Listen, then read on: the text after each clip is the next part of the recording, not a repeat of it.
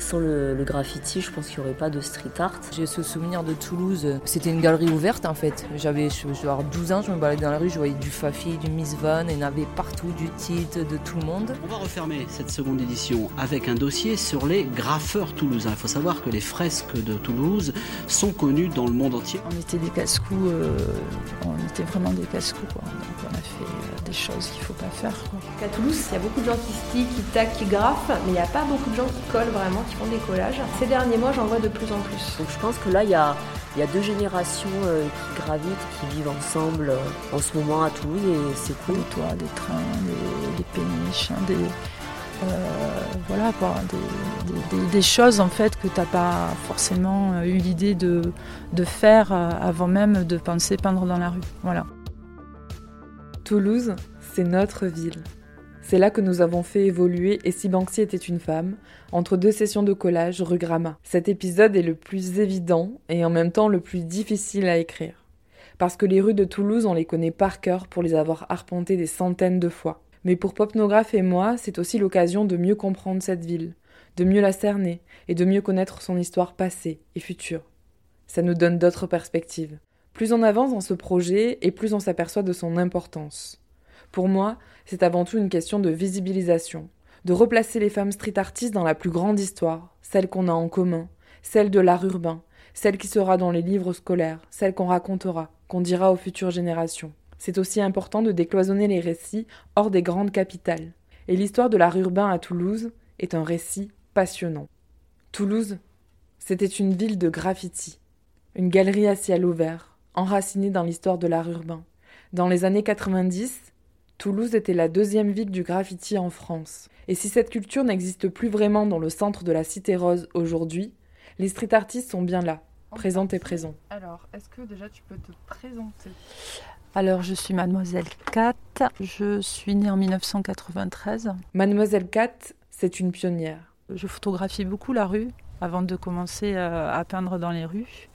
Et ce qui m'intéressait beaucoup, c'était les murs. Voilà, je, m'intéressais beaucoup à ce qui se passait déjà sur les murs. Et ça, c'était vraiment début 90. Euh, à Toulouse, avant qu'il y ait vraiment euh, Kat, Evan et Fafi qui arrivent euh, sur les murs, il y avait beaucoup de pochoirs déjà. Avec Miss Van et Fafi, elle faisait partie des premières graffeuses au début des années 90. C'est chez elle, à Toulouse, qu'on l'a retrouvée. Et elle nous a appris beaucoup sur cette période. Quand j'ai commencé, je n'étais pas seule. Non, je n'étais pas seule, j'étais avec Vanessa. Miss Van donc. Et euh, lorsqu'on a commencé, c'était en 92, on s'est dit qu'on avait des choses importantes à faire dans la rue. Mais vraiment, on s'est dit là, en fait, euh, il y a quelque chose d'intéressant. Mais ça, en fait, on se l'est dit après avoir commencé à peindre dans des squats. Et dans les squats, comment on y est arrivé C'est grâce aux garçons. Parce que la chance qu'on a à Toulouse, quand même, c'est d'avoir pu rencontrer aussi des garçons qui nous soutiennent, ou pas, mais qui soient là et qui soient aussi euh, passionnés de peinture. Parce que c'était pas n'importe quel euh, graffeur, c'est aussi des personnes qui, qui se posaient des questions sur euh, ce qu'est le graffiti, ce qu'est cet acte, quoi, aller voir les styles d'écriture et peut-être faire avancer tout ça, quoi. On était dans un groupe, la True School, qui, qui était très intéressant pour cette émulation. Mais avant tout, moi et Van, on était toutes les deux.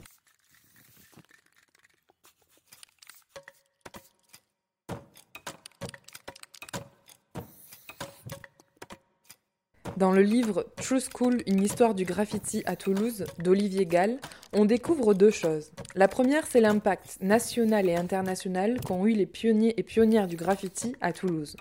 La deuxième, moins racontée dans cette histoire commune, c'est la contribution majeure des graffeuses toulousaines dans l'avancée technique de la discipline, mais aussi dans son acceptation auprès du grand public.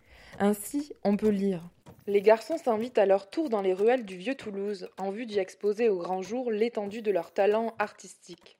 En affichant la même décontraction que les filles, ils posent alors sur les trottoirs de grands pots de peinture blanche destinés à apprêter les murs et sortent leurs bombes aussi naturellement que si l'on se préparait à servir une commande publique. L'image positive que le travail des filles a su véhiculer au cours des mois précédents profite très certainement au graffiti toulousain dans son ensemble. C'est comme ça que ça a commencé en fait.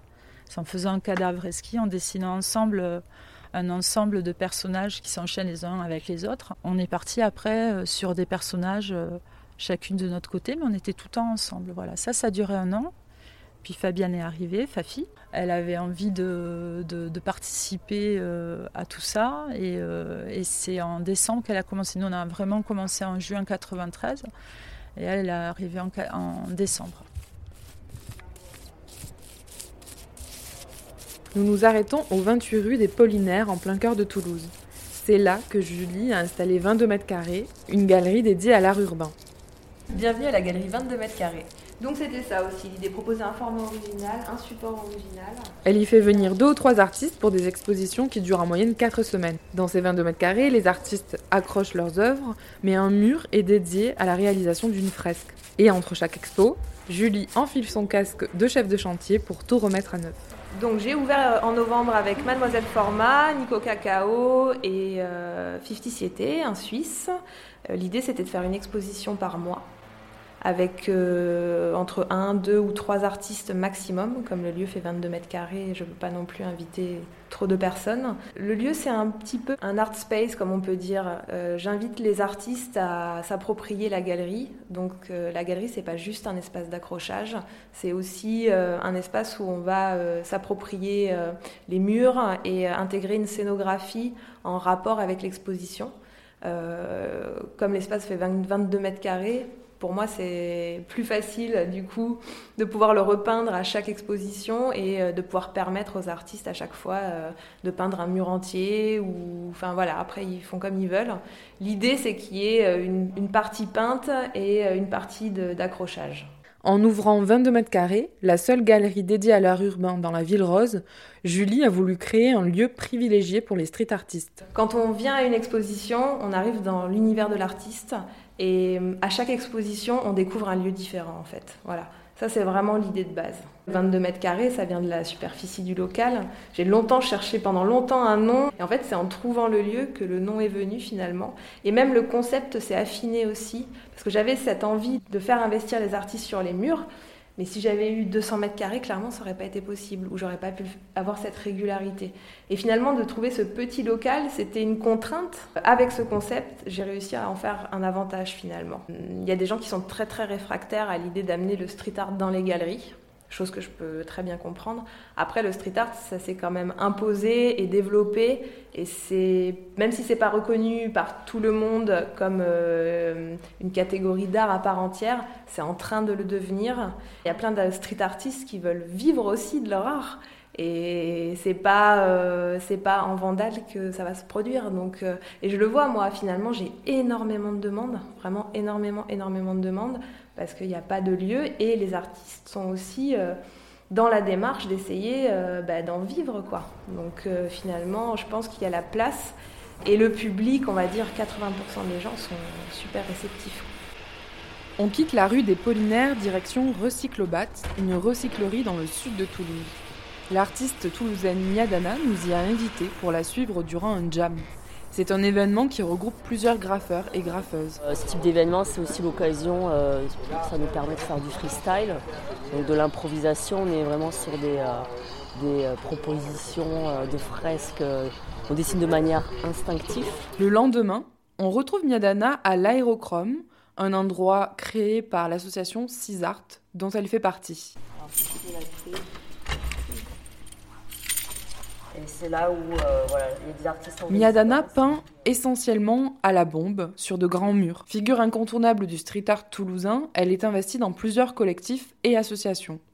Après avoir fait ses débuts dans le graffiti, en parallèle de ses études aux Beaux-Arts de Toulouse dans les années 2000, ce n'est qu'en 2014 qu'elle retouche une bombe. Mes thématiques, j'aime beaucoup travailler sur euh, l'humain et l'urbain. Euh, l'urbain parce que j'aime la ville, la ville et ses architectures, les bâtiments. Donc je, je, je puise dans leur volume et leur, euh, leur, leur, forme pour les redessiner, les recomposer à ma manière. Donc ça c'est un projet qui s'appelle Mia Town, voyage dans nos villes intérieures. Après j'aime beaucoup travailler l'humain, parce que j'aime l'humain. Et en fait je vais à la rencontre des paysages et, des visages. Euh, le message que je veux faire passer, c'est euh, en fait un message assez poétique. Euh, dans le sens où en fait, euh, par rapport à, l'art urbain, je veux parsemer les villes de, mes images pour apporter de la poésie, pour apporter de la douceur. Donc c'est plus un message positif, voilà, un message un message coloré, un message, voilà, good vibes, hein, comme on dit. ce qu'on appelle une maquette, donc une maquette sur, euh, sur feuille, grand papier, on fait des croquis de recherche, après on fait des études de couleurs, euh, on essaie de réfléchir en amont à ces couleurs. Et, euh, après, ben, voilà, on fait ça sur, sur mur. Donc du coup, une création peut, peut durer une heure, deux heures, jusqu'à un mois. C'est le maximum que j'ai pu faire, un mois de travail. Et souvent, quand ça dure aussi longtemps, c'est parce que c'est le biais de commande artistique. Donc c'est commande de fresques murales. Et après, tu parlais de freestyle. Donc, le freestyle, euh, j'aime beaucoup ça en fait parce que j'aime donner une part d'improvisation euh, dans, mes réalisations où je me laisse aller par le geste, par euh, les couleurs qui sont avec moi. Parce que souvent, quand on fait du freestyle ou quand on va peindre pour le plaisir, on prend un peu les bombes qui nous restent à la maison et on fait avec ce qu'on a. Donc, on improvise avec les couleurs qu'on a. Alors que plus sur une commande, euh, on a toute cette recherche de couleurs qui a à faire en amont parce qu'après, euh, c'est une demande spécifique. Euh, des fois, il y a des gammes de couleurs qui nous sont imposées, donc on doit voilà, jongler avec tout ça. Dans cet épisode, on voulait vous parler d'une rue particulière au centre-ville de Toulouse. Il s'agit de la rue Gramma. A priori, le dauphin là-haut, c'est le plus vieux tag de Toulouse, enfin la plus vieille fresque. Nichée à côté de la place Arnaud Bernard, cette rue détient encore un peu de l'histoire de la ville rose. Cette histoire que l'on ne connaît pas toujours si on ne s'y est pas attardé un peu. Dans le livre d'Olivier Gall, True une histoire du graffiti à Toulouse, on peut lire la naissance du graffiti toulousain dans le quartier Arnaud Bernard.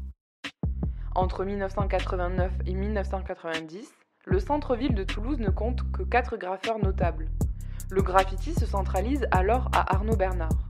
Le quartier ne cesse d'attirer de nouveaux acteurs un crew se forme sous le nom d'ABS, Arnaud Bernard System.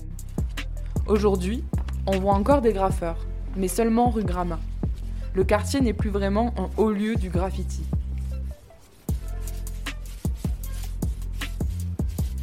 Dans la rue Gramma, tout est peint. Il ne reste presque plus de place. Les portes des habitations sont recouvertes de graffiti, de collages, d'imagination. La police passe, mais elle ne course plus les graffeurs. Il reste peu d'endroits comme la rue Gramma à Toulouse. Peu d'endroits en zone libre, où sont tolérées les bombes, la colle, les signatures et les peintures. C'est d'ailleurs cette liberté qu'Olivier Gall raconte dans son livre. Le sentiment de liberté est profond chez les Toulousains, qui sentent que tout devient possible, que chaque mur fait tomber des obstacles et que le monde s'offre à eux par la voie du graffiti. Son livre raconte la suite, les articles de presse délétères envers les graffitis, les tentatives de cloisonner graffeuses et graffeurs dans de petits espaces, le nettoyage de la ville, à partir des années 2000.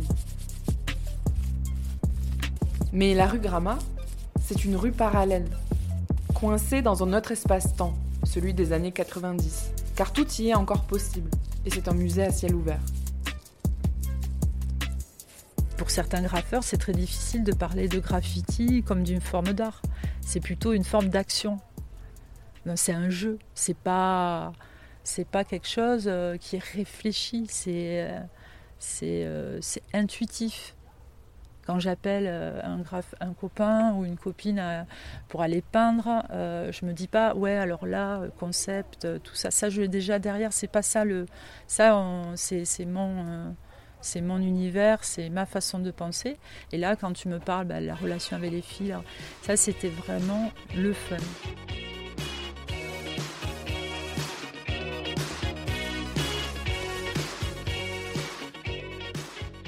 C'est toujours important de recueillir les récits de femmes ou de personnes oubliées par le male gaze. Le male gaze, c'est l'histoire, l'art, la littérature qui a été produite avec presque exclusivement des regards masculins. Et derrière ce terme sociologique, il y a des centaines de femmes zappées ou mises de côté.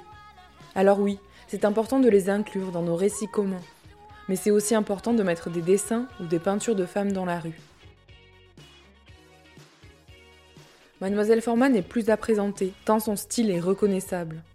Dans les rues toulousaines, elle pose des dessins originaux, faits sur du papier craft, qui représentent le plus souvent des femmes au parcours inspirant. Nous l'avons rencontrée dans un café, à Toulouse, et elle nous a raconté son parcours, fait de graffiti, de collage et d'art.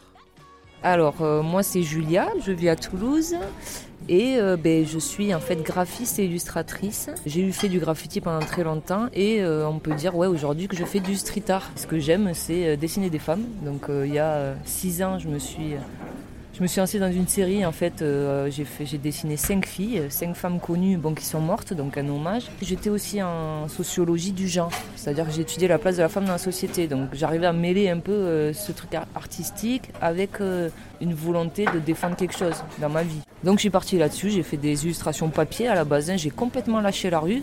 De temps en temps, pour faire un petit remember, je repartais graffer avec mes copines, mais bon, c'était plus du tout l'envie que j'avais. Et petit à petit, dessin noir et blanc, euh, feuilles, papier, je me suis dit, euh, j'ai envie de retourner dans la rue à un moment. Consciente que la place des femmes dans le milieu du graffiti et plus récemment dans le milieu du street art est complexe, Mademoiselle Format raconte comment, à l'époque où elle faisait du graffiti, elle s'est constituée un crew et a fait sa place dans ce milieu. Et il y a ça aussi, c'est le crew hein, dans le graffiti, c'est qu'il y a un moment où tu peux pas te peindre seul en fait. Il y en a hein, des mecs qui peignent seuls, mais il y a un moment où tu as besoin de créer un crew, c'est-à-dire tu trouves trois lettres et c'est, euh, cette équipe-là va poser ce crew-là. Donc se réunir en équipe en fait. Et on ne s'est senti pas obligé, mais on s'est dit, ben nous aussi on va faire notre équipe en fait. Donc c'était euh, Sistas Graphics. Ce qui me plaisait pas forcément au début, j'étais là, prenez ce que vous voulez les filles, je m'en fous. Dans le mot, on comprenait qu'on était des filles, quoi. Ça me dérangeait un peu, mais finalement, c'était l'idée, c'était vraiment d'être entre nous. Donc c'est parti comme ça, et puis petit à petit, euh, ben, on n'a pas fait rentrer de mecs dans le crew. On n'a pas forcément rencontré d'autres filles non plus dans le graffiti, hein, parce qu'on continuait à aller sur des jams et tout. On a rencontré quelques-unes qui étaient souvent d'ailleurs avec leurs copains graffeurs, parce que c'est et je peux pas cracher dessus, c'est comme ça que j'arrive dans le milieu de toi-même toute seule chez toi, tu ne vas pas te dire je vais faire du graffiti. Mais tu te mets en couple avec un graffeur, tu vas plus t'ouvrir une porte en te disant ben, je vais faire moi aussi ça en fait. La nuit, aller toute seule faire un mur au début quand tu as 14 ans, c'est hyper chaud de se motiver, de se dire bon ben tu prends des risques, euh, les gens ils comprennent pas, il y en a ils vont venir te faire chier parce que ça arrive souvent, hein, les cowboys j'appelle ça, c'est même pas les flics, c'est les gens qui viennent te dire euh, ce que tu fais c'est de la merde, sans regarder ce que tu es en train de faire juste parce que c'est illégal. Ça a changé après voilà en me disant ben, maintenant j'ai des copines, on est, quatre, c'est hyper légitime, donc on y va, quoi. C'était une question de légitimité Un petit peu, ouais, ouais, carrément. C'est assez négatif ce que je veux dire, mais il y a des femmes dans l'art aujourd'hui qui se satisfont d'être femmes. C'est-à-dire que techniquement, elles vont pas pousser parce que, euh, en fait, euh, ben, bah déjà on, te reconnaît facilement. Moi on m'a dit plein de fois je t'ai vu là alors que moi bah, les mecs qui me disaient ça je, je m'en souvenais pas. C'était des cinquantaines de mecs donc je retenais pas. Moi mademoiselle Formand me retenait parce que j'étais la petite blonde euh, qui était en haut de l'échelle. Donc c'est vrai que tu as une place à faire qui est un peu plus facile à prendre à un moment. On se souvient plus de toi, on va dire, parce que tu es une fille. Quand j'ai rencontré ces filles-là, elles avaient une technique de fou. Il y en a une qui est partie au Canada, maintenant elle s'appelle Wuna, qui faisait des persos et tout. J'étais sur le cul. C'est-à-dire que j'étais là, waouh. Techniquement, elles sont au top. Pour Miadana, il a aussi été question de trouver sa place dans le milieu. J'ai eu peint du coup euh, en hiver où il faisait très froid où j'ai aussi peint euh, en pleine canicule. Euh, ben là, j'en ai, je l'ai fait par exemple cet été là. C'était, c'était physique, c'était une épreuve, mais c'est intéressant. Euh, c'est un peu une manière de dépasser ses limites. puis une manière de dire aussi, voilà, c'est possible quoi. Il n'y a pas, il a pas de pas de sexe quoi. C'est voilà, quand tu es déterminé, motivé, tu peux le faire quoi. Après, en tant que femme. Euh, par rapport à mon parcours personnel, euh, j'ai, euh, ben, quand j'ai repris l'Aspray en 2014, j'ai peint dans mon coin, toute seule. Hein, j'ai, fait mon truc, ou en binôme avec des copains comme ça. Et ça a mis du temps en fait avant, d'être invité d'être accepté et de connaître le milieu des, des graffeurs locaux. du coup, j'ai rencontré voilà, une, un, réseau de graffeurs très sympa et ça démarra à Mixart Miris. Mixart Miris, euh, qui est un lieu autogéré. Et là, il y a tout un crew de graffeurs qui traînent beaucoup là-bas et ce sont les premiers que j'ai rencontrés en fait.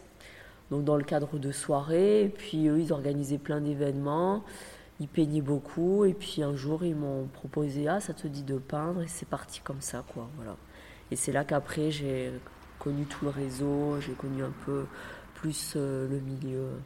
Mademoiselle Kat a souvent peint des pin-up. Elle nous raconte comment ces femmes l'ont aidée à trouver sa place dans la rue. Avec le temps et avec euh, l'âge, euh, je suis arrivée euh, logiquement à la pin-up parce que j'adorais les pin-up, parce que sans me poser de questions, je trouvais ça beau. En revenant aussi sur leur histoire, j'ai compris que c'était pas si sexiste que ça.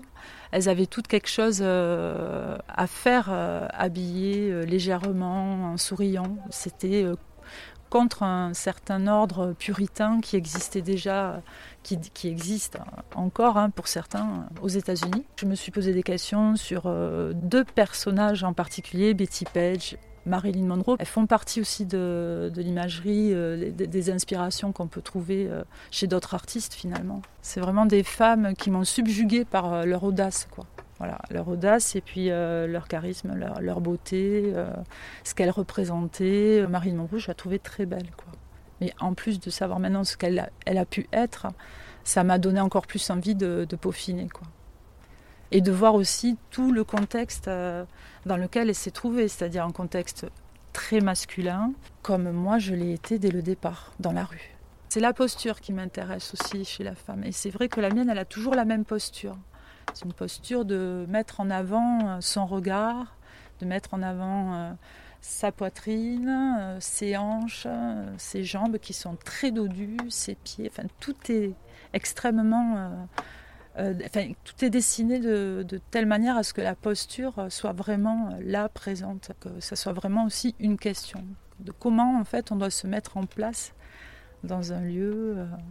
Les regards croisés de Julie de la galerie 22 mètres carrés, de Mademoiselle Cat, de Mademoiselle Forma et de Miadana nous permettent de mieux comprendre comment Toulouse a inscrit la culture graffiti dans son ADN et comment cette culture alternative a eu son heure de gloire.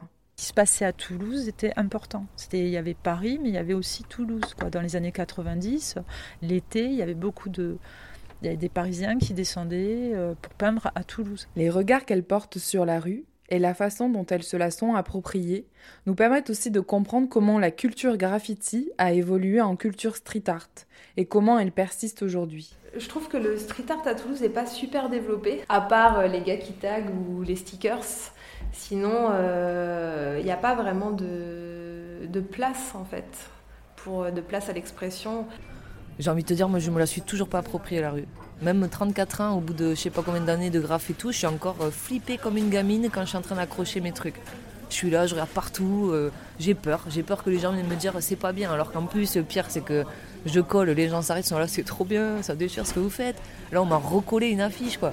Tu vois, genre à l'époque, on me les déchirait, maintenant on me les recolle. Là, on m'a recollé. Le, je sais pas qui est repassé avec un truc de colle et m'a recollé mon affiche. J'étais là, bon, c'est cool, ça fait plaisir.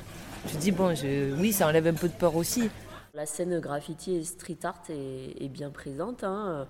Il, y a, bah, il y a toute une nouvelle génération de, graffeurs là, qui arrivent, qui ont euh, entre, ouais, entre 20 et 30 ans, là, qui sont bien activistes euh, sur le graffiti euh, sauvage, vandale. Donc ça, il y a un renouveau. Après, il y a, les graffeurs bah, qui, sont là aussi depuis le début, hein, on va dire les anciens.